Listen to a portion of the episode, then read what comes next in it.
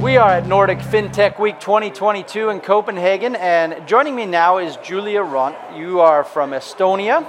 Correct. Julie, you are one of the early stage startups here at this year's conference. Um, here looking to create a little hype, to find some investors. You work with something called business verification. What is business verification? Yes, that is absolutely correct. So, business verification uh, is basically checking the background of a business entity, which is uh, different to uh, verifying a uh, private individual where you just scan the passport, uh, look at the person's face, and call it a day, and you're verified. But with businesses, you need to check the ownership information, PEP sanctions, negative news. Basically, who are the people behind the company? Are they legit? Where is the company operating? And why is that? Why is this so important? This in the financial industry? Yeah, of course. Um, so, two uh, reasons why you need to verify businesses. One thing is the regulatory aspect. So, according to the anti money laundering regulations, all the financial sector, fintechs, banks, crypto, even the art world, um, they're all obligated by law to uh, verify businesses, uh, customers, partners, suppliers, investors.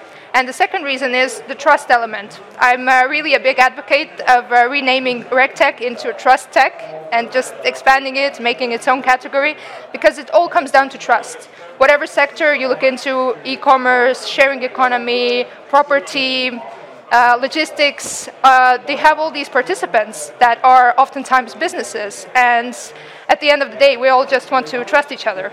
So essentially, it sounds like what we're talking about here are some of the big issues really in society right now, and that's fighting crime, fighting money laundering, fighting terrorism, um, you know, making sure that uh, money is power, as they say, and making sure that uh, across national security and things like that, across borders, that um, you can track and you know who you're dealing with on, on a, on a regular basis, right? Exactly. But what is it that compelled you to kind of get into this industry? It doesn't seem like it's something that a startup or a tech would say, hey, I want to get into business verification. There must be a need there. Exactly. Um, and how I tackle this uh, problem is from a more practical uh, aspect. Yes, of course, we're uh, combating fraud uh, uh, and combating money laundering, but it's uh, from the practical aspect, it's more about onboarding. So, from a business owner's perspective, oftentimes platforms, banks, even the fintech platforms, Revolut, Binance, whenever I want to open a, an account as a business, oh my God, it's such a pain I need to upload 25 different documents. I need to answer like 100 AML questions.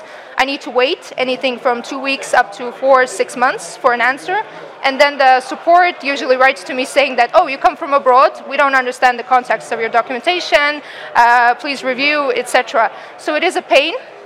And the root cause of it all is uh, that we really felt during COVID is the lack of data in digital format. So uh, pre-COVID, we were able to, you know, meet our business partners, investors, customers in real life, look at them, see that there's an office, there's a warehouse.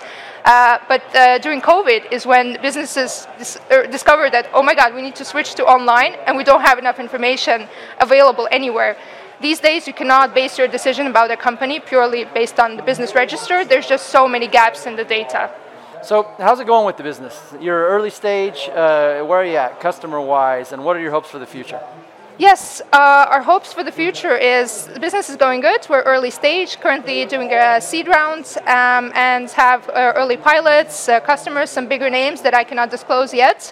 Um, but um, but yes, we're trying to build this digital identity for businesses. So it's going to be like a, we call it the Vespia passport, and it's going to come in a form of a token, NFT, added to your wallet. So whenever you as a business need to open an account, you just with a few clicks, you get verified and onboarded and start using your account.